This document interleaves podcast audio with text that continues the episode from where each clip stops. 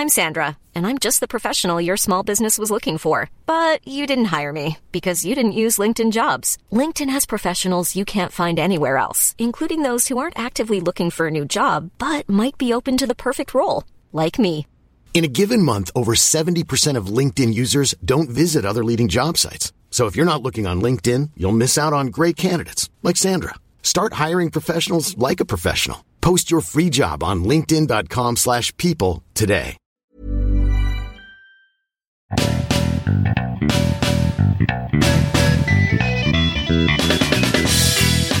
Welcome to A Word with Tom Merritt. I am the said Tom Merritt. This show was born out of my desire to have conversations about how we approach things. There's no end of people out there telling you what to think. Some of them uh, worth listening to, to, to tell you like, here are the facts. I've talked to an expert. Uh, but there is no chance for all of us to be experts or listen to every expert out there. We have to take shortcuts. So the idea here is to talk to, to people about how do you filter your information? How do you decide what to bring into your brain and what to take shortcuts with to operate in a world that has never been richer with information? These kinds of conversations are the sorts of conversations I've had almost my entire life. I attribute my love of just jabbering on to my grandpa Carl, who I would just sit in their front room and we would quote unquote solve the problems of the day while he paged through the St. Louis Globe Democrat, not that liberal post dispatch rag. Uh, and we would, and we would discuss things. And then I'd go over to my grandma Roxy, uh, and we would have great conversations and she'd tell me how evil Reagan was and all of that. And so I, I got all sides of the political spectrum and great conversations. It has led me to this moment.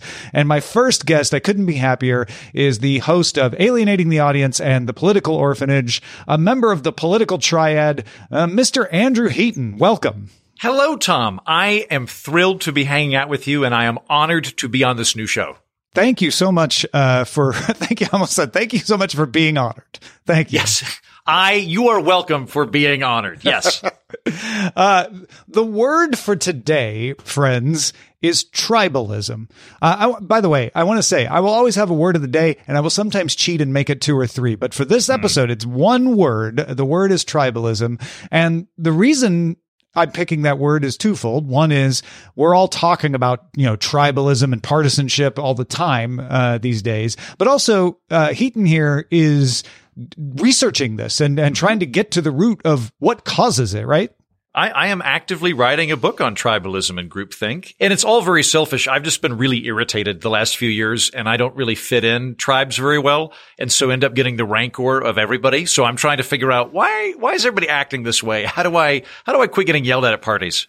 Yeah, and and, and honestly, the the idea of of tribalism getting in our way is, is sort of at the root of wanting to do this show because it is harder and harder to have a conversation unless you're all patting each other on the back mm-hmm. and telling each other how right you are.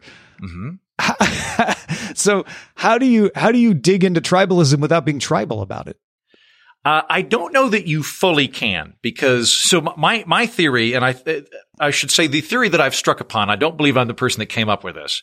I think that tribalism is innate to the human experience, and I'd like to go ahead and define tribalism when I'm saying it I mean unhealthy groupish behavior. Um, I, I, think belonging is very important. I think being a part of a group is great. Having a tribe of friends, all these things are wonderful. So I'm not, I'm not saying everybody should be like a, a completely atomized individual hanging out by themselves uh, or anything like that. Rather, uh, I'm using tribalism in the sense of I'm going to throw myself into groupishness and militate against another group, and that struggle will be the dominant factor that determines the relationship between us. That's what I mean with tribalism. And I think tribalism in that sense is born out of both the positive elements of being human beings, which is to say that we are a hyper social species, but it also lends itself to these negative externalities uh, that come out of that. Um, we like being on a team. We seem to crave uh, opposing another team. Uh, we like being on a team, and that makes us get to the point where we will throw that all out the window. And, and I and I think um, aside from just kind of the the inhibition that we we get um, with uh, reasoning, we we also get into the the very bad habit of demonizing, of sort of preemptively seeking out conflict and all that kind of stuff. all this brings back to your original point. Um, I think that because tribalism is innate to the human experience, and I don't think that anybody's immune to it, you, you always run the risk of sort of either deluding yourself into believing that you were inoculated against it or mm-hmm. alternately forming a anti-tribe tribe which I think is what I'm trying to create is like, look, we're going to form a tribe, but at least we're going to be aware of it.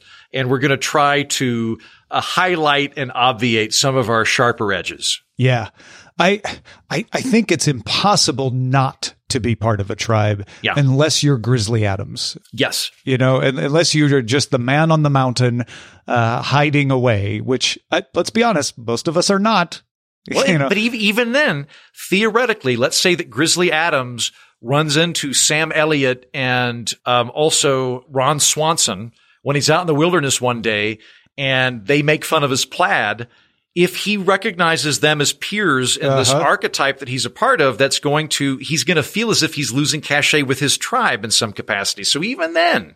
Yeah. I, I think one of the frameworks I use to, to sort of test my approach to ideas, and, and this is one of those shortcuts I'm talking about, is how would this have worked in the most primitive but still recognizably human situations. Mm. And that's why I, I think tribalism is so endemic and, and unavoidable is it's how we evolved to survive, right? You would hmm. have your group of people that you lived with. There'd be your hmm. family, but also your extended family, the, right. the people in the village, whatever.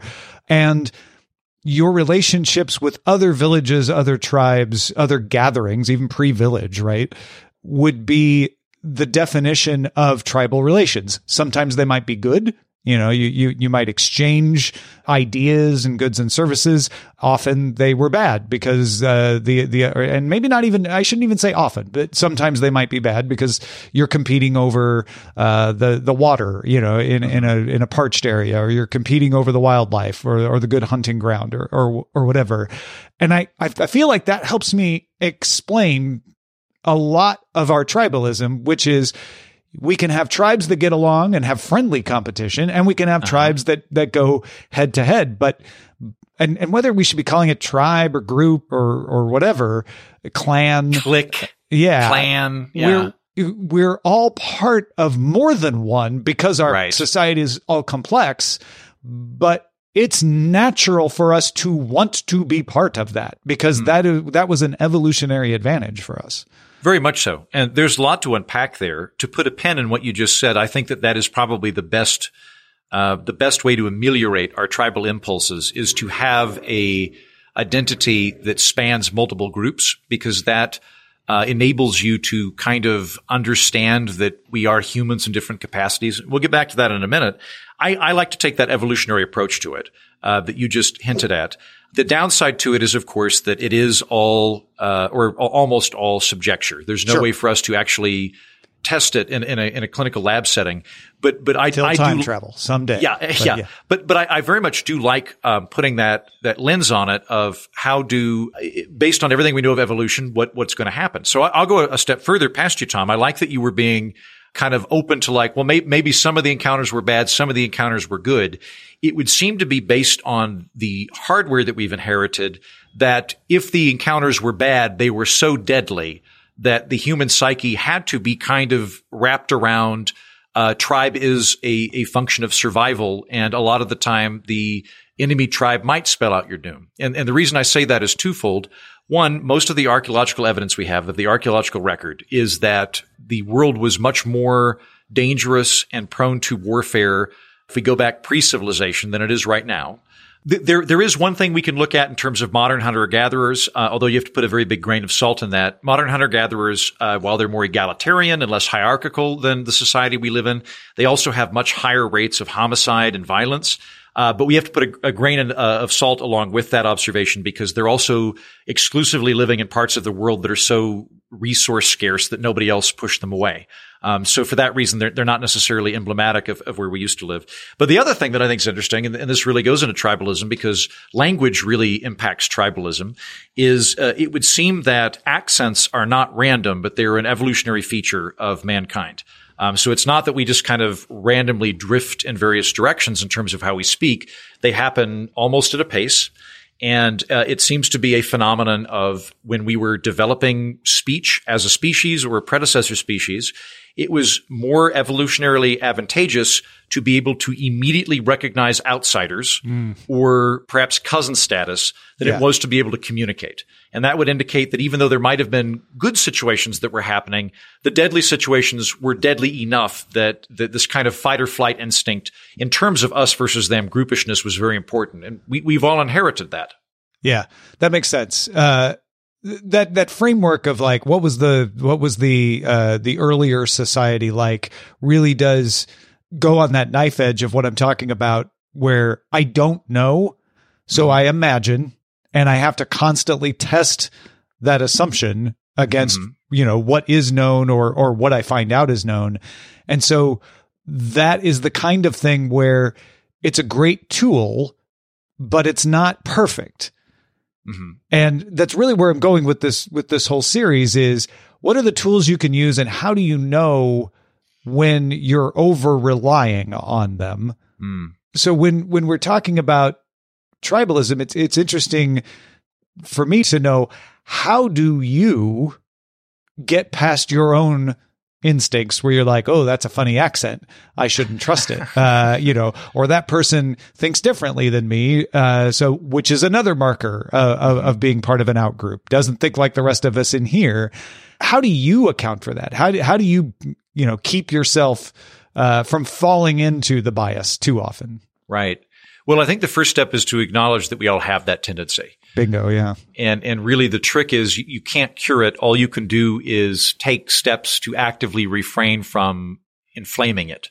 Um, so uh, in, in the forthcoming book that I'm working on, I think it's kind of like people are innately hungry, but it might be inflamed by walking past an, an Arby's where you can smell the delicious roast beef sandwiches. Yeah, where they I haven't had anything to eat today or, or alternately, people are innately horny, but it might be inflamed if you if you go into a racy rated R movie.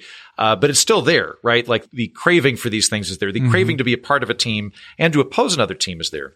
In terms of the steps that we can take to try to ameliorate this, one, as I as I mentioned and you've mentioned, being being aware of that tendency is very important. Um, something that you mentioned earlier in the show is I think. I think it, it is innately helpful to be a part of multiple tribes.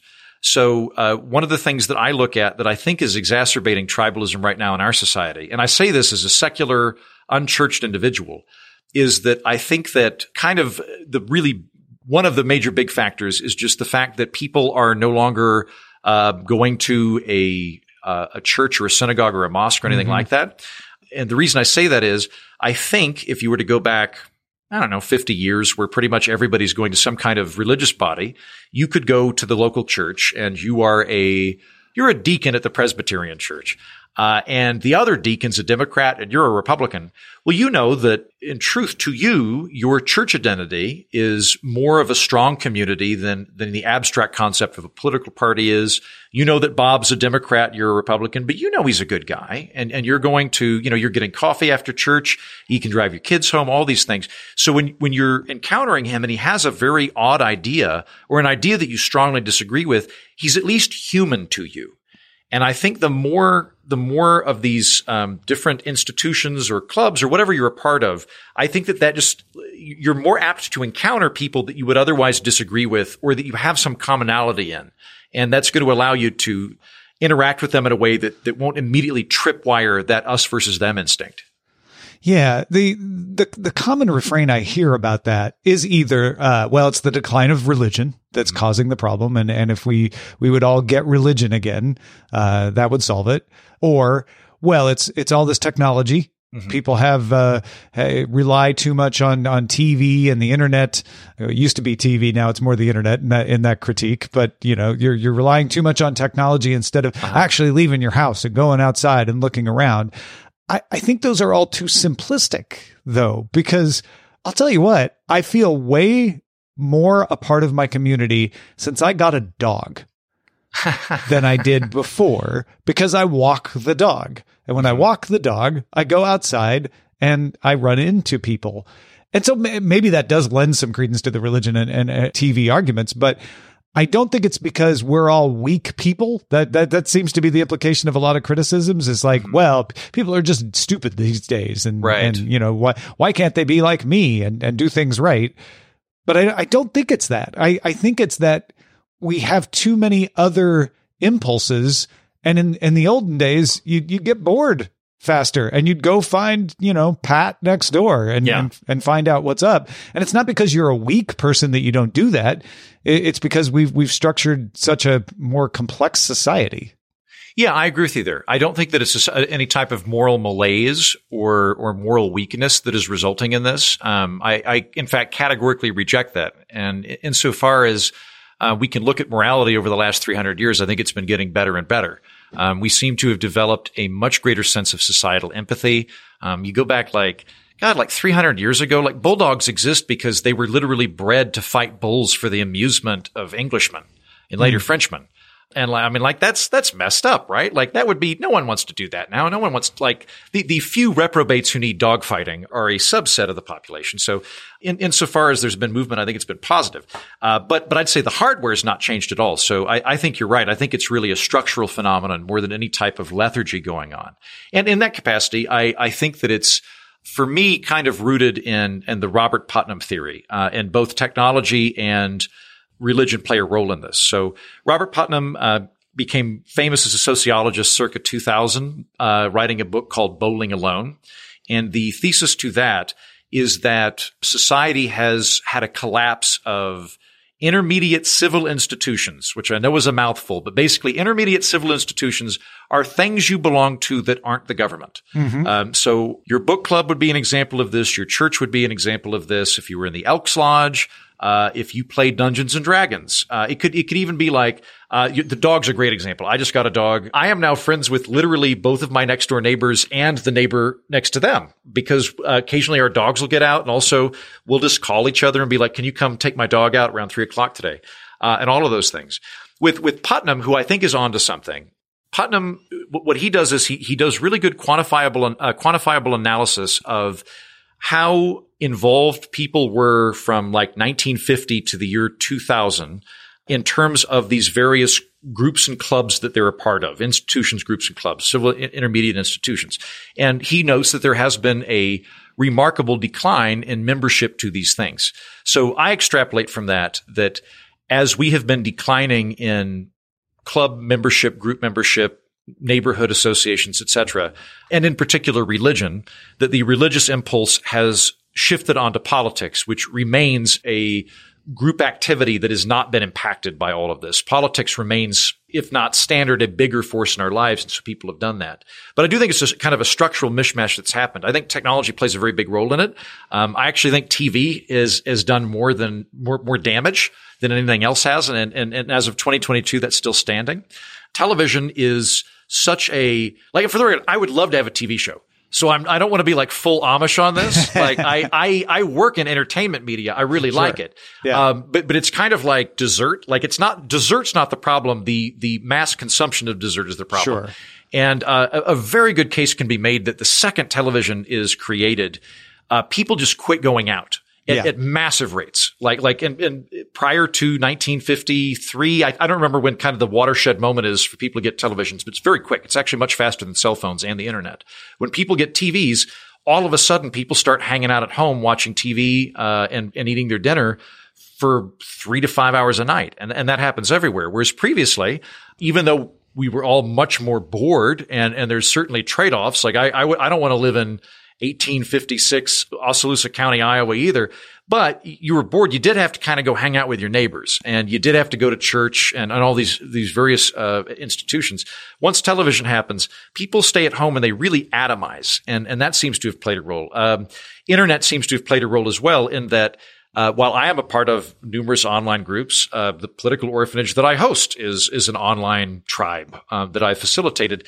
Uh, it, it, also has made the way for people to more and more find like-minded people, to where when they encounter people they disagree with, they're not used to dealing with people that they like that they they disagree with anymore, and so that pops up.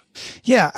Another one of these frameworks that I use to try to, you know, uh, to shortcut is to look at something like you were talking about with TV and say, okay, but how similar is that to the previous and the later developments that people say the same thing about mm. and and not not to disprove but sure. to you know kind of provide a baseline to compare it right sure uh, because if if you do go back and look, there, there's a lot of complaints about books, yeah, about people reading, and, and they were now fantastical that people and read, yeah, pe- people were getting sucked into these nonsense worlds. And, they just stay inside and read, and they, yeah. they never go out and talk to each other. So, mm-hmm. and and I'm not trying to say, and therefore sure. everything's equivalent, and there's right. there's never worth a point, but what's the best way to measure that and be like, okay, is it, let's look and see if there is a difference with TV. Cause I think there is. Mm-hmm. Uh, you just have to, you have to be able to say, what do we look for that tells us, oh, the, the book thing had an effect, but the TV had a bigger effect or lesser sure. effect or whatever. Sure. Yeah.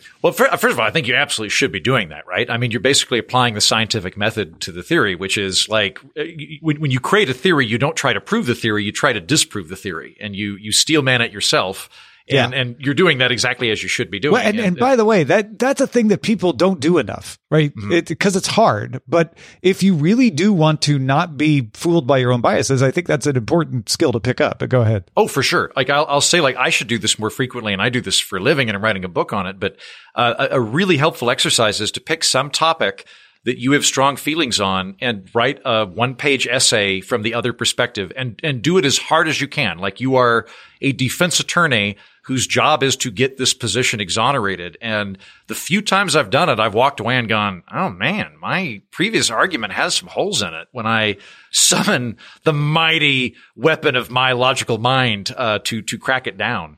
Um, no, people should absolutely be doing that. I had, um, uh, I just interviewed Bill Kristol last week, who's a, a, a big, um, kind of muscular liberalist in foreign policy circles. And, and I, um, I told him, I want you to make me feel uncomfortable. Like I, I, disagree with him on a lot of stuff, which is why I said this. It's not that sure. I wanted him to touch my thigh. yeah, yeah, yeah. I, I just, I, I was like, I, I would like for you to test my hypotheses here. And I, the, the goal for me is for you to invoke cognitive dissonance because that means that you are doing a good job communicating your ideas and I am being open and receptive to them.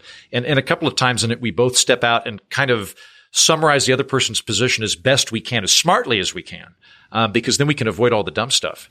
To go back to your earlier point, Tom, I, I think that the uh, people have always been freaked out by technology is a makes sense. I, I think that that is a a good thing to keep in, in the back of your mind. I interviewed a guy named Jason Feifer. He hosts the uh, podcast Build for Tomorrow. It was previously called the Pessimist Archives.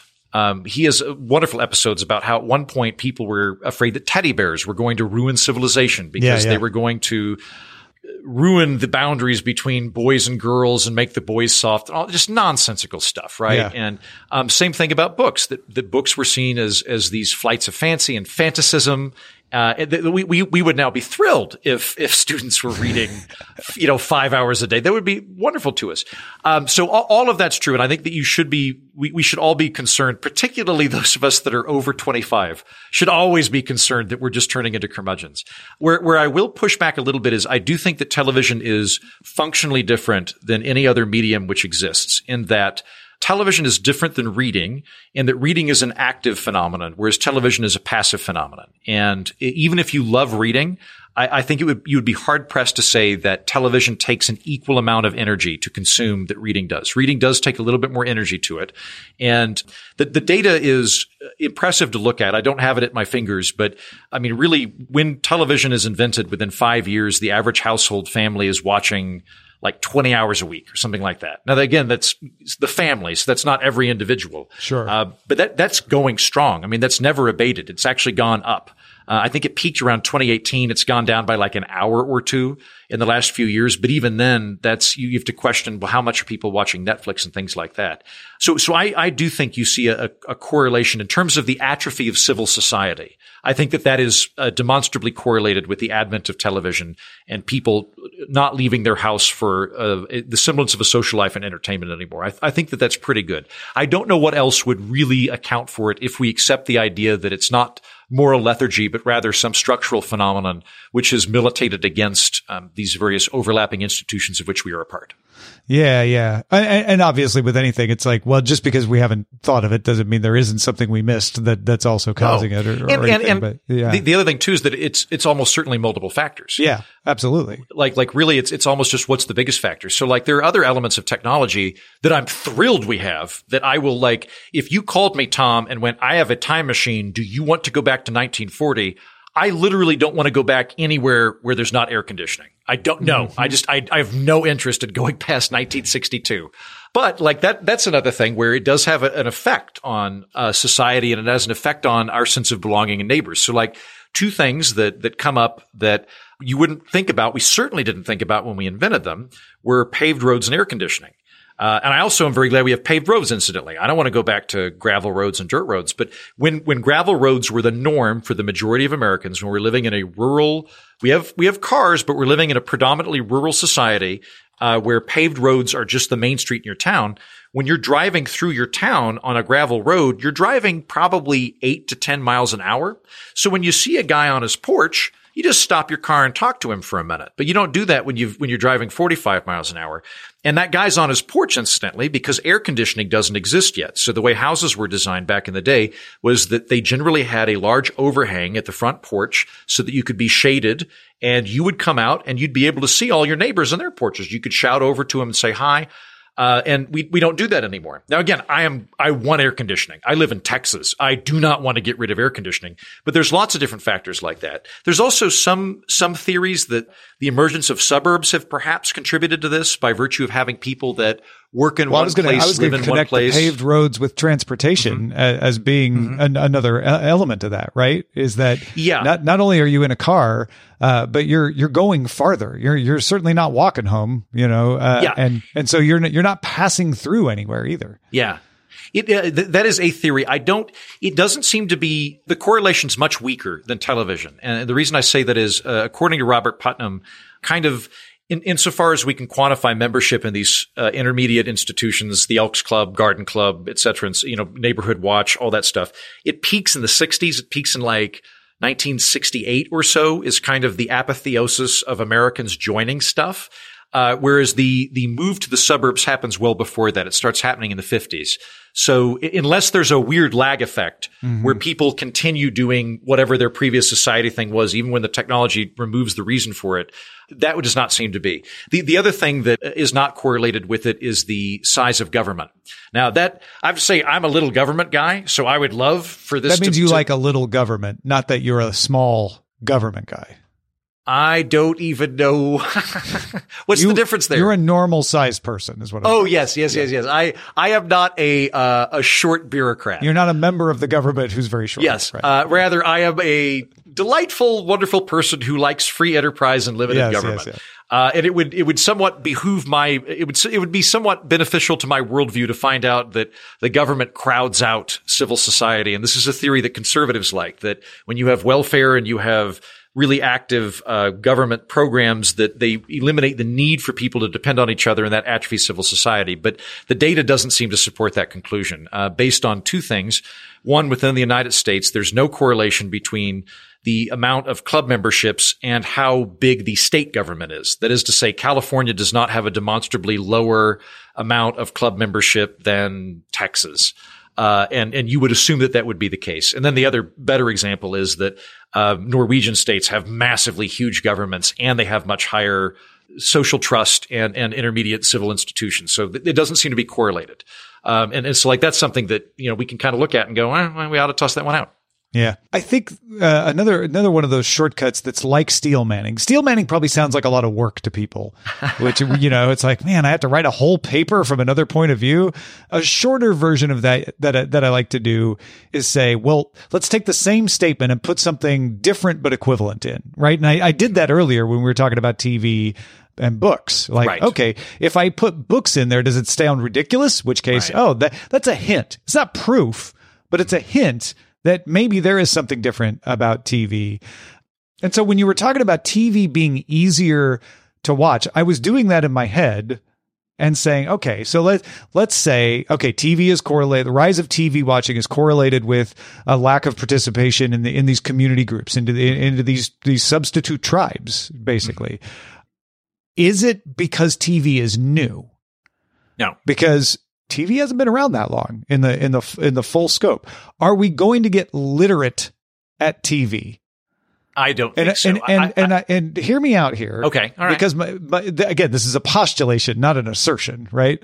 uh-huh. Have you ever had a TV show where you're like, "Oh, I can't watch that. That's too complex. I'm going to put this easier TV on." Right? Yeah, I've I've got that. Depending on my mood, maybe I'm gonna. I'm, yeah, So what I'm wondering is is there a situation where the problem isn't TV, the problem is easy TV, right? right. Uh, sort of like you know the problem isn't books the problem is romance novels uh, would be a reverse way of a, of, a, of applying to, that to books.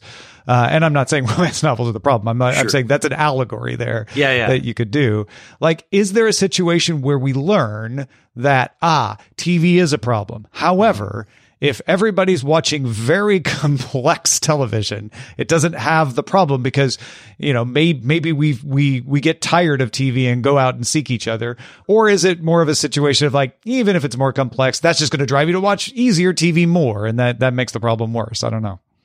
Maybe it's possible. I mean, uh, I think that the if, if we're going to swap in variables, I feel like junk food would be a really good one here. Yeah, that's a good, that's a great one. Of it's it's you know we we we crave high calorie, um, fatty, salty, sugary stuff, and that craving's not gone away. We still want that food just as much, and kind of in the same way, junk food's probably a lot tastier now, I'm guessing, than it was you know 50 years ago.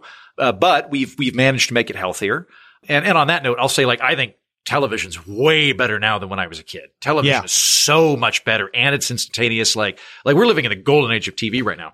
Um, so possible that, that by virtue of having more complex television, we will, uh, like kind of wear ourselves out on it.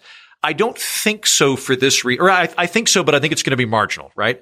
Like, uh, I moved to Dallas a few years ago. I didn't know anybody in Dallas. And, uh, I remembered having these conversations with myself where I'd get home from work and I'd go, God, I'm tired. I just want to drink a beer and watch TV. And I would, I'd force myself and go, no, if I do that, I'm never going to make friends in Dallas. I have to Yeah. go out and I'd go swing dancing. And that then partly you informs ended up in Fort Worth. and I, yeah. Now I, I went to, there's a great place called, uh, Sons of Hermann Lodge, uh, that does swing dancing in Dallas. I made some good friends there. Oh, that's amazing. Yeah. But I remember how like, man, how exhausting that was. Like it Yeah. was re- like to, to force myself to go do that. And I'd have to give myself little tricks. Like I only have to go for half an hour. Uh, and then I can leave if I want. And sometimes I would, sometimes I'd stick around. I think that if that was going to happen, it would have happened in mass a while ago. Uh, I, I'm sure that it has happened to some extent. I don't get the impression that my grandparents were worried about TV consumption for their kids. Uh, I don't think my parents were terribly worried about TV consumption for me. I think that Oh yeah, no, my my, my parents agonized in, in Oh, yeah. my era. Growing up in the seventies, the Yeah. boob tube. Ah, Yeah, okay. kids watching the TV too much. You know, like you, you, gotta let you gotta limit May- it. Maybe it's because I was just very active. My parents weren't that worried about it. But I, but I was about to say, like, my contemporaries that are having kids are worried about that, yeah, right? yeah. So, well, there- there's there a whole are- thing about screens in general. Right? Yes. Not even So there are these there are these restrictions in terms of in terms of how much we do. Uh, but I, I don't think it would f- solve the problem for this reason. Like restricting your kids from watching TV for um, you know five hours on a Saturday. I, I think is different than we are not going to watch TV after 6 p.m. at night. I think the time people are going to go watch TV is, even if they're limiting themselves to an hour, is generally going to be when they're home from work and they're tired and they might otherwise go out and meet people. Um, where I do I, think I, just realized why it was different in the 70s. First of all, it was self-limiting. You only had three channels, Right, So yeah. kids would get bored anyway. Uh-huh. And two, there was a lot of like, TV's going to make you dumb, but not my responsibility to do anything about it. Where there's a whole different ethos to parenting. I'm sorry. Go ahead. Well, I, I do. Where I do think you're going to see some changes is, I, I do think we're going to slowly learn both phone and online etiquette. Like I think there's going to be etiquette around it, and I, I guess we've kind of done that. Like I'm, I, I wasn't around in the 50s, but I'm guessing if you just came over, didn't say anything to the host, sat in front of the TV, and refused to leave, that would have been considered impolite. I would imagine so. Yeah, yeah. Uh, yeah. I wasn't around then either, but Right. that, that So- seems reasonable. I like I do think I do think phones were developing an etiquette. Like I I think we're going to get to the point where uh, we just kind of I think we'll get to the point where like we just agree we don't check our phones or text during meals. Or like I, like if and when I sire children, they won't you, you won't be allowed to have your phone at the dinner table because I want you to focus on Yeah, who yeah, you're around. yeah. Uh, I think um, I, I don't I don't know about you. I really don't engage in online arguments anymore. I did when Facebook was new, but I've kind of been burned on it enough and I've realized that it's mostly a waste of time. And so I've quit doing that. And I feel like a lot of people have just all kind of checked out of political arguments on Facebook. So oh, my, I, my, my new thing, if it starts to turn into an argument is just say, you're right. right. Uh, or you could very well be right. Yeah. Yeah. Uh, or some, something to that I, effect. Yeah. I, I, even if I don't think it, I just lie. And I'm like, Yeah. this is what you want to hear. We're not, we're not arguing to learn anymore. You're right. Mm-hmm. Yeah, so I, I do think we'll um, we'll we'll come up with like th- there are certain things where technology greatly greatly shoots ahead of society's ability to deal with it. Uh, the printing press is another good example of something that I'm very glad we have Mm-hmm. that caused a lot of tumult when it first came out. So that all might happen. And then You mean there's I mean Korea, uh, yeah, where yes the first exactly. movable type, first Uh, movable type, people often forget. Did, did they Korea. also use it to bring down the Catholic Church? They, they use used it, it to things? create the longest lasting Confucian society in history. I, I don't know what that says about the printing Cool. press. Okay, so apparently it, does, it, it could be used for. Uh, I mean, it uh, wasn't t- t- very egalitarian for people, but sure was I, stable. that sounds fascinating. I'm gonna have to look into that. Uh, Yeah, I don't yeah. know a lot about that. Uh, there's well, there's also the hope that with, with the TV thing too. Like it's it's weird that I've become like a 1980s anti-TV guy. I like I, again, I used to work in TV. I'm, Uh-huh. I'm flying to the History Channel next week to do stuff with the History Channel. It's it's it, it's just the amount of people. Well, you're, uh, you're a tobacco executive who doesn't Yes, smoke. exactly. Yeah. No, I'm a tobacco executive who smokes a cigar a week and tells Yeah, everybody okay, else you you can there you enjoy your cigar, Yeah, just right, don't smoke right. it three times a day. I think perhaps we're going to see some changes uh, due to lockdown and the pandemic. And it, it also wouldn't surprise me if you're going to see some real long tail stuff from kids that were in lockdown. Because if you're an eight year old in lockdown, you've effectively experienced a lockdown nine times as long as I experienced as a guy in my mid thirties. Yeah, And right. so Just it- it because would- a percentage of your experience of nothing else. Exactly. Yeah, yeah. Exactly. And the amount of memories you're making are at a higher frame rate than the amount Mm-hmm. of memories I'm making. It, it's my hope. And I, I kind of see this with my friend group. I don't know about you, Tom, but like I, I am more, uh, like I, I just went and bought $150 worth of board games and am, am now pushing my friends to come over once a week or once every other week. And, uh, I, I am not taking for granted my ability to go see people anymore. Yeah, yeah. Uh, I imagine a lot of other people in that thing. So it might be that we, we get kind of a resurgence in these various groups and, and that we, we develop a more healthy balance with television consumption. Well, and that that actually leads me to wanting to circle back on something. When when you made what I thought was a great comparison to food for you know junk food and stuff, uh, which makes me wonder if maybe we just are not as far through the TV adoption cycle as we think. Maybe because it had such a fast adoption, we think so. The thing with food that I, I remember growing up was as as junk food got more and more popular, the fear was, well, it's the tastiest. We're we're evolved to want fats, you know, and and because they're rare, but now that they're they're plenty, it's just going to get worse and worse. And it hasn't. If I think if you were to go back into the 80s to that person who was was worried about junk food and say McDonald's will come out with salads in 10 years, they they would have laughed their ass off Yeah, but right. we're we're doing things that I didn't think as far as changing our habits to be mm-hmm. healthier. And and I'm not just talking about elites. I'm not talking about the Whole Foods mm-hmm. uh, folks. I mean, in general, people. There's less of that. Like all I do is eat steak, right? Like there, there's a mm-hmm. little more of like, oh yeah, you know, I just want to eat a sensible diet. And I think it's been centuries that we've had to get our grips around abundance, you know, at least a couple Yeah. of centuries. And we're just now, just starting to have the glimmer of like, ah, maybe as a society, we are starting to learn how to control that part of our character. Maybe it just takes a little longer and you need not that I want a pandemic, but you need things like a pandemic to kind of shove people towards like, hey, maybe having too much of this is a bad thing. Go play some Yeah. board games at Heaton's house, and we start to we start to get a, a little more of a natural thing, kind of like the etiquette you're talking about with the internet Mm-hmm. of like, ah, okay, so I should read TV that I should watch TV that's good for me. Like I should read a book that's good for me rather than reading a, a, a cheap paperback. Uh, maybe we start to develop that because I feel like TV is becoming the book the way you know Dickens serialized his novels and we now read them as novels TV is serialized storytelling that that we're going to think of as as a novel as a as a complete unit at And again, point. they're they're so much better. I'm like, there's multiple. Yeah, exactly, I, right? I love Better Call Saul. I'm watching that. I'm watching a documentary on uh, James Savile bad guy by the way. Uh, and uh, um, I, I, love Star Trek. There's all these things, uh, and and like yeah, you raise you raise a great point too that we have developed these things. Now there are um, an interesting inverse of this um, is that when we get into civic engagement, junk food and smoking, these things are disproportionate based on socioeconomics, right? Yeah. So uh, we've had this weird flip in society where if you go back even 100 years, if you were fat, you were probably rich. If you were skinny, you were working class. Now it's the other way around. If you're rich, you've got a gym, you've got a personal instructor. If you're if you're poor, you just go to McDonald's and you off the dollar menu. Well, is the pattern there that if you're rich, you're further along the learning curve? Like you're further along, what, maybe not learning curve, the improvement curve of like, oh, I'm rich and I'm fat because you know, it's hard to get food, but I figured it out. And then everybody gets food and you're like, ah, I'm rich and I'm thin because I figured out how to deal with too much food. I'm not sure. It also might just be a, a question of stress. Uh, because, mm. um, like, like in terms of, uh, uh, social trust, social trust is declined in the United States, but it hasn't declined at the upper quintiles socioeconomically. It's declined at the lower ones. Mm-hmm. Uh, and, and so it, it wouldn't surprise me uh, to be sympathetic to people that are working, you know, two jobs, 80 hours a week that are very exhausting jobs, it wouldn't surprise me at all if they're just so tired that they don't have the mental wherewithal to go buy and make their own food from the grocery store that's healthy, or alternately but, even but did go a out and see person people. without union protection in an industrial factory have higher social trust? Uh, I think so. Yeah.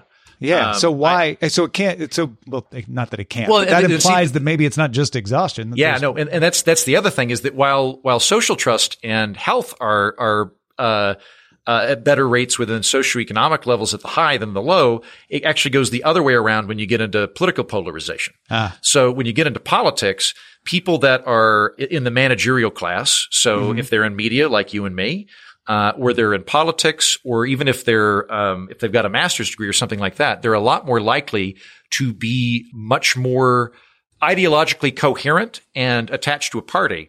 Whereas you find when you go down um, and you're you're dealing with people that didn't go to college, uh, that that uh, aren't part of that that socio uh, socioeconomic status, they might have feelings about parties, but their their ideology is actually kind of more scattered. Uh-huh. So you'll like you'll find the guy in West Virginia who's uh, a social conservative that really likes the idea of the WPA.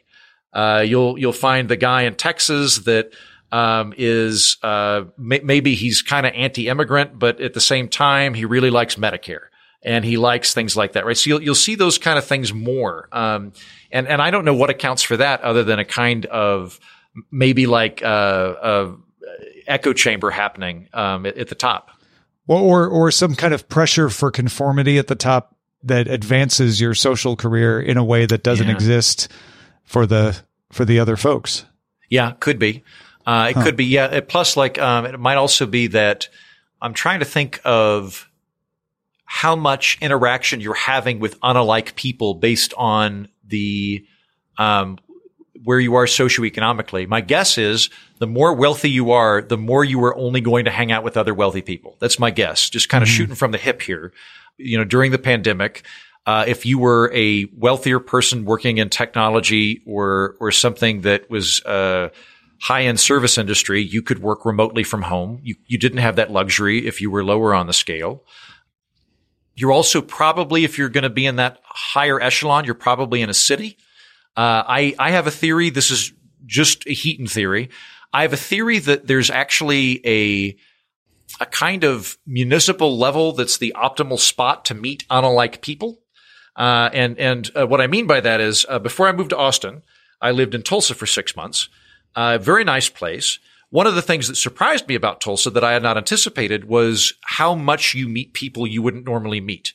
Uh, and the reason for that was it is a city, but it's not a very big city. So there's a cigar bar that I liked. I think mm-hmm. it's called Magic Cigars, I want to say, um, downtown. Well, there's only two cigar places in, in Tulsa proper. So if you like cigars, you're going to meet everybody that likes cigars. And I did. Uh, I became friends with Josie, who's my transgender friend, and we really like Star Trek, and we could talk about that. We're good friends with Phil, who's an older black gay man. But the three of us are hanging out with like the black guys coming in that, that grew up in uh, downtown Tulsa and we're all hanging out with the farmers that live on the edge of town that come in. And, and because there was only that one cigar shop, we all liked each other, met each other, became friends. Whereas when I lived in New York City, I wasn't going to cigar shops, but you're more apt to sort of sequester yourself, uh, in whatever thing is you feel comfortable with. You're going to run into people in the subway, Yeah, but in you, a you social have more environment, room to find. That's that's actually one of the things I discovered about Los Angeles is that I didn't dislike Los Angeles, and I, I know this is a sore point for you, so Yeah. you know, bear with me here. Uh-huh. But I thought, oh, I'll never live in Los Angeles for obvious reasons.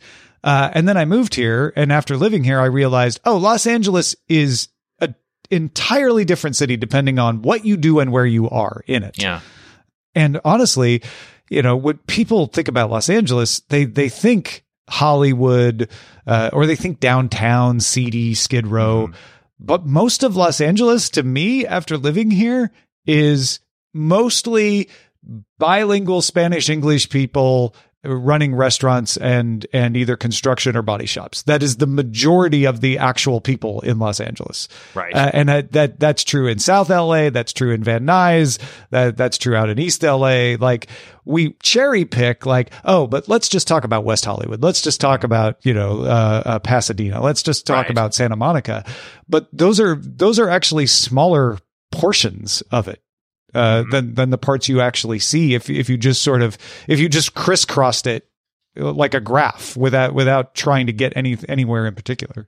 That's uh, one of the things I love about Austin, where I currently am, is that Austin's this really cool uh, synthesis of like hipster dressed as living disco ball and old man with cowboy hat and eye patch drinking together. Like, Yeah. I, I, I like that. I like that uh, kind of Brooks, Brooklyn colliding with Texas thing. And I, me, me being a cosmopolitan city dweller from Oklahoma with rural roots, that suits me very well of kind of being in that amphibious zone. There's never been a faster or easier way to start your weight loss journey than with PlushCare. PlushCare accepts most insurance plans and gives you online access to board-certified physicians who can prescribe FDA-approved weight loss medications like Wegovy and Zepbound for those who qualify. Take charge of your health and speak with a board-certified physician about a weight loss plan that's right for you. Get started today at plushcare.com slash weight loss. That's plushcare.com slash weight loss. plushcare.com slash weight loss. So b- before we wrap up this conversation, uh, what can we what can, what have we learned today? What what what can we tell folks about you know being able to see beyond their tribes? Because one one of the things I have a problem with is prescriptive. Like, so you just need to to do something that you don't want to do that's uncomfortable, and then that'll that'll right. fix all your ills. Like, I, I Yeah. feel like th- those are important. You know, to like like recognizing like if I make more effort, uh, that'll be better. But I think there's also just different ways of of seeing things and, and thinking about things that can also help and make it easier to do those hard things. Yeah, I for sure. Um, I mean, if if you if if I can stitch on another five minutes, if you don't mind, Yeah, sure. Um, uh, I, I think that was the original remit of the show was not the why but the how. And Yeah, I, I know the why a lot better, so I just kept dragging you back. I No, apologize. no, Tom. that, and that's fine. We we need the why to get to the how. So, so with the how, I, I, think you're right. Like one of the things that people say is, you know, you need to consume more media from other, other folks, uh, like uh, from vantage points you disagree with. Um, not only is that kind of exhausting to have to go consume more media than you already were, um, there's all, also some pretty good evidence that it backfires, that you just go, man, they're even dumber than I thought, that you basically just provide yourself with more Sure. ammunition for why you dislike them some things that I find very useful uh, that I I would pass on to anybody are when you're let, let's I'll bring it back to politics, but you could do this with Catholics and Muslims or whatever any any group that is an in group out group situation. Um, when you're talking about the other group, the out group, when you're referencing them internally, picture the top ten smartest, kindest percent of that group and use that as your touchstone. Uh, I think that what's happening right now in part is that a lot of the time when people mention Republicans or Democrats, they are immediately invoking in their minds the dregs of that particular group. And when you've got a party with how many 50 million people each? I don't know how, how it's a pretty big group, right? There's a lot of reprobates and degenerates in both parties. You don't have to try that hard to find some people at the bottom who are nasty. Uh, but like for me, I'm very fortunate. I, being from Oklahoma, having lived in New York, having lived in Austin, I've got lots of truly wonderful, good, conservative and progressive friends that I frequently disagree with, but I like to picture them in my mind when I'm referencing Democrats and Republicans. And it keeps me from uh, rushing ahead to demonize those groups. One of the other things I think you can do that becomes very helpful is to just get into uh, epistemology, get into heuristics. And I know those are clunky $7 terms, Yeah, college boy. What does if, that mean? if there's if there's a group of people that you are are irritated by, figuring out how and why how they think will at least make them not crazy to you. So like a, a quick thing that I can give to everybody listening to your show that's been immeasurably useful to me that, that you don't have to read an entire book on, although you can. There's a, an economist I like named Arnold Kling. Uh, he wrote a book called The Three Languages of Politics, which I will summarize for you very briefly. And that is that progressives tend to understand and communicate about politics by explaining things as oppressor versus victim. That is the rhythm that they're listening to. And try that once you're through binging all of Tom's stuff, you've run out of the Tom canon. If you listen to NPR, which I like, you will find that NPR understands the universe predominantly as victim versus oppressor and that that is the stories that they are attracted to because that is the world they live in. That's what, what they're looking at. It's not even them trying to, to be, um, uh, it's not them trying to pull a fast one. It's not an it's just, agenda. It's Yeah, that's- it's just the stories that they're like, oh, that's a compelling story. Right. Tends to be that kind of story. Yeah. There's, there's, yeah, there's so much data. They can't have all the data. They have a lens, right? Now, conservatives have a different lens that they're using. Conservatives understand and explain the world to each other as civilization under threat.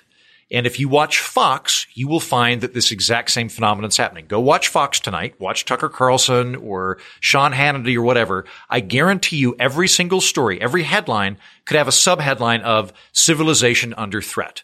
And that is sometimes from outsiders like terrorists or invading armies or the migrant caravan that came and they were afraid that, you know, they'd come in and change society. Or it can be internal. It can be moral malaise and moral lethargy.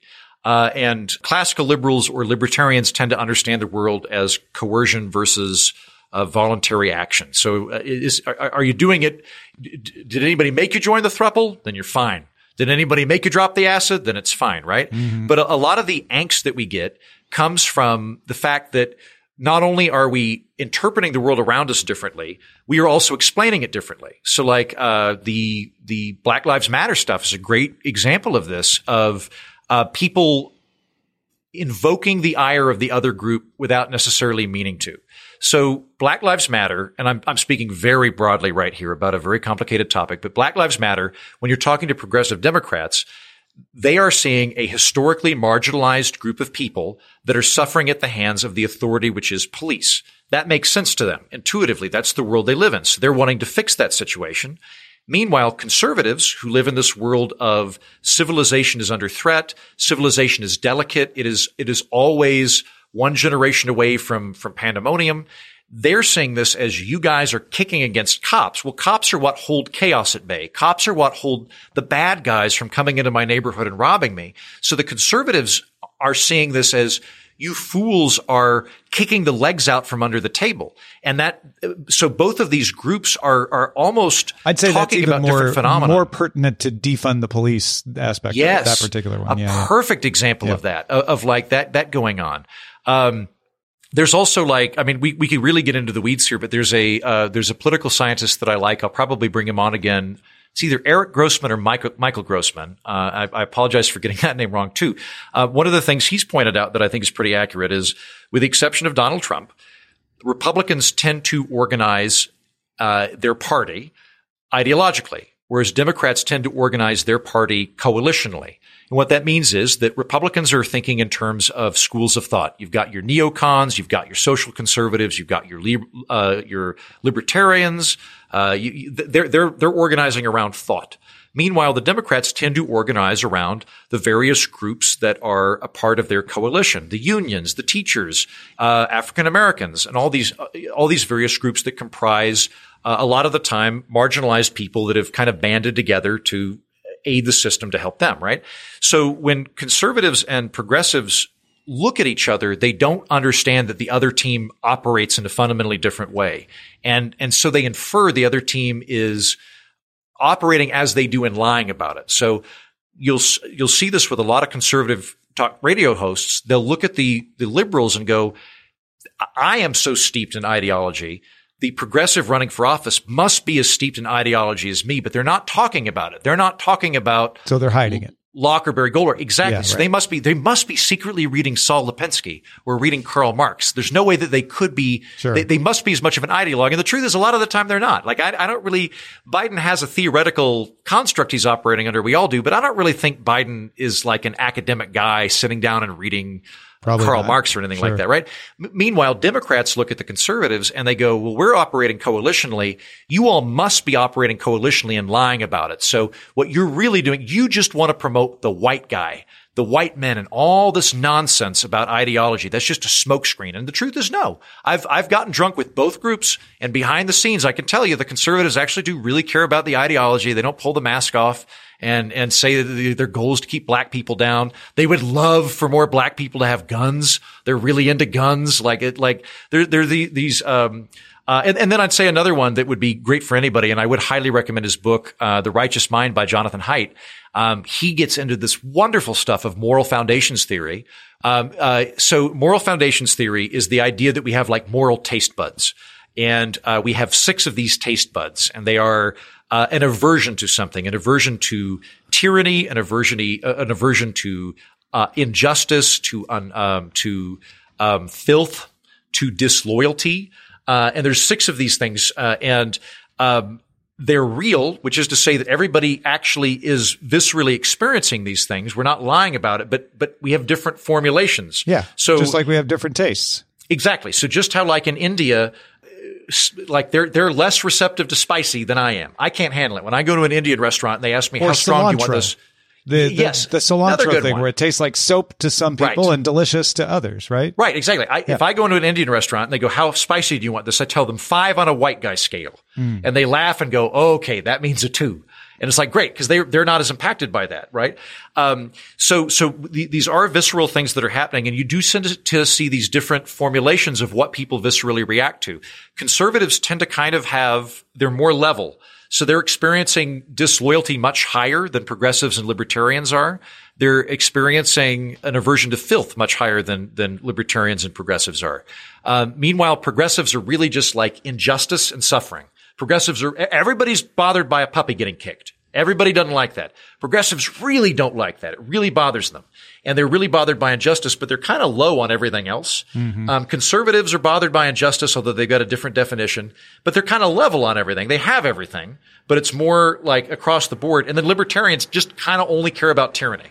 Uh, everything else doesn't bother them nearly as much. Yeah. And I'll say, like, on my end, I, I've taken his test multiple times. I do not have a gag reflex. Like, every time I take Jonathan Haidt's test, I am apparently a traitor with no gag reflex. I have You're, no you're the, the English food of the. Yes, uh, I, I exactly. I've, I've got very low, like, like I, I've got this weird thing where I'm really high on suffering and I'm really high on tyranny, which doesn't tend to map in, in an Hmm. American context.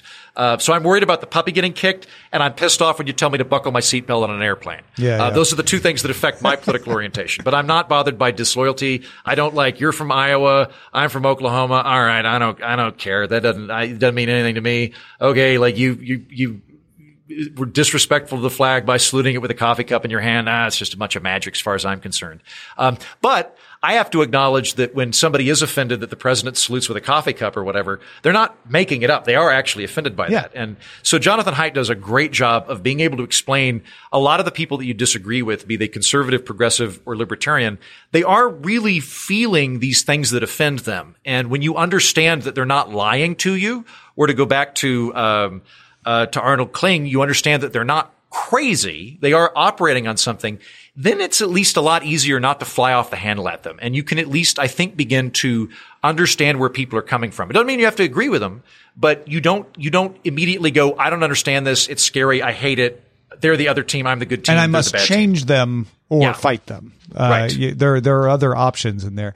Yeah, I'd, I'd throw in a, a, a combo of a couple of things because if you only follow certain stuff, uh, you're going to get that phenomenon that you talked about where you end up thinking like, well, see, there's another example of how dumb they are. But I think you, if you do inoculate yourself and expose yourself to different opinions than than just your own in group, uh, that that's helpful. So uh, this this is just what I do, and it's mostly relates to Twitter. So it may not be that applicable to anybody else uh, in any other situation. But I tend to look for people who are not what I would expect right? Uh-huh. Uh, the the um, the black African conservative. Uh, you know the the the Repu- the the the log cabin Republicans would be the Right. classic example Yeah. uh, of that. But but but and when I say black African conservative, I mean somebody from Senegal who's Right. like really conservative. We're, we're like the super, super Texan, thick, thick accent cowboy hat socialist. Yeah, right. Exactly. Like Yeah. look for for folks like that and for folks who aren't just constantly beating everyone else over the head, but saying like, "Hey, this is where I come from." I tend to try to follow a lot of those kind of people mm-hmm. so that I get gut checked a lot. Yeah. But I get gut checked by people again. If they start to enrage me, I un, I uh, I get rid of. It. I, I Right, unfollow yeah. it because that's not that that's just going to drive me back into my corner. Uh, Mm-hmm. So I I try to follow people like uh, Varad Mehta is uh, one person I follow I'll check them out. uh, who are just Hey, like How do you spell that? uh, V A R A D and then M E H T A. Just a, a person who's like, yeah, but you you know like. But look at this side of it, and definitely has an angle, definitely has an opinion. Uh, Uh-huh. Yeah. But but that I, I call it inoculating because you don't want to just follow all the people on the other side and, and read their most extreme things because that will just drive you back into your corner. Yeah. Oh, I, I think that's really, really smart, Tom. Uh, I think that's smart because I, I think that there are false tribes. I think that the Republican and Democratic Party are effectively false tribes. And the, the problem that we experience is that, you know, when we, when we enter periods of stress or duress, we tend to seek solace in a tribe. And so I think that's a large part happening right now. And I suspect it happens whenever there's big cultural shifts, big economic instability or wars. We rally around whatever our, our team is. In the case of the Republican and Democratic parties that are kind of becoming the, the catch-alls for that, they're not real tribes, in, in my opinion. Like they're really, the Republican party's like eight different tribes that have formed a coalition. The Democratic party's eight different tribes that have formed a coalition. Like, Rand Paul and uh, Pat Buchanan really don't have a lot of. They have some overlap, but they don't have the same intellectual uh, positions like uh, um, Jared Polis and, and Alexandria Ocasio Cortez. these are people that have different intellectual hubs they're plugging into. And one of the things that I think is very beneficial of finding people that don't fit a mold is you start to see where there are false lines or um, false models that you're laboring under. Uh, so something that bothers me, uh, and I've just kind of made peace with this, is everybody thinks I'm center, whatever they're not. Uh-huh. So when I talk to conservatives, they think I'm center left. Yeah, yeah. When I talk to progressives, they think I'm center right. Uh, now it's possible that I'm just an exact centrist, but I, what I take that to mean is maybe the left right spectrum you're operating on, which was literally designed by a, dun- a bunch of dead Frenchmen to target just how you feel about monarchical vetoes, maybe that is a blunt reductivist tool, which is, is limited in use and is not universally applicable. So like when I, when I, like I find that, um, when I talk to like, oh, like Tim Pool or the guys over at the realignment podcast, like, like folks that t- sort of are more on the economic populist side of things, that sort of forces me to go, Oh, this is like a whole different map than what I've previously been looking at. Cause they'll, they'll, they'll agree with some stuff on conservatives and, and disagree with Democrats on a lot, but it doesn't really map up with what makes sense to me. But there's a coherence to it that I can sense. Yeah. And, and then I'm like, okay, then that means I need to reevaluate my map. All right. Uh, well, hopefully that helps people. Uh, I, I, know it's going to provoke thoughts. Hopefully it helps people kind of develop their own uh, framework. Uh, well, that's going to do it uh, for this episode. Andrew Heaton, thank you so much for chatting with me, man. This, this my my grandmother and grandpa would be proud. Uh, it was my absolute pleasure, Tom. I am a huge fan of yours. I was so excited to be invited on this new and glorious show, and I think we probably fixed America. I, you know, if we didn't, we came darn close. Yeah, uh, yeah, yeah, if we moved the needle. world. Uh, So before we go, I'm a huge fan of what you do as well, uh, especially the political orphanage, which which I think is a service to the world. Let folks know Thank uh, you. the- what you got going on. Thank you. That's very kind of you. One of the most flattering things that ever happens to me is you and I will text or talk and you will reference my show in a way that you actually listen to it. And I'm, I'm thrilled by that. Uh, it, it, it fills me with light. Uh, so I host the Political Orphanage, which is a lot of the stuff that we talked about today, uh, because I kind of started the show coming out of partisan media that I worked in. I don't like partisan media. I'm very tired of it. Uh, hence the name, the Political Orphanage. I wanted to create a space for people that don't feel like they're being catered to by red team versus blue team dynamics, maybe even have friends that they disagree with and like them, uh, and want to figure things out rather than just being gladiator fights with them. So uh, I created the the political orphanage for that reason. I do a fair amount of the kind of cognitive stuff that we talked about today of getting into different perspectives and heuristics and getting into social trust and things like that.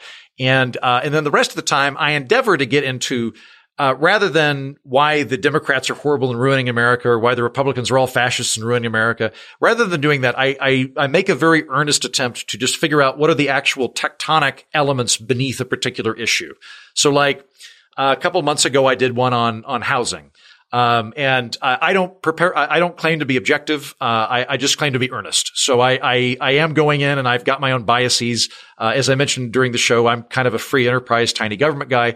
But, uh, if it turns out I'm wrong about something, uh, I, will attempt to course correct as I do not view my purpose as convincing people to agree with me. I'm just trying to get to the bottom of stuff. And, uh, I find that the people that listen to the political orphanage tend to have a, a temperamental union of, having friends they disagree with, not like screaming, not like demonizing. And uh, if if the stuff we've been talking about today appeals to you, you might very well have a home on the political orphanage. Yeah, please join that. Thanks for joining us, and uh, we'll have another word with you next time.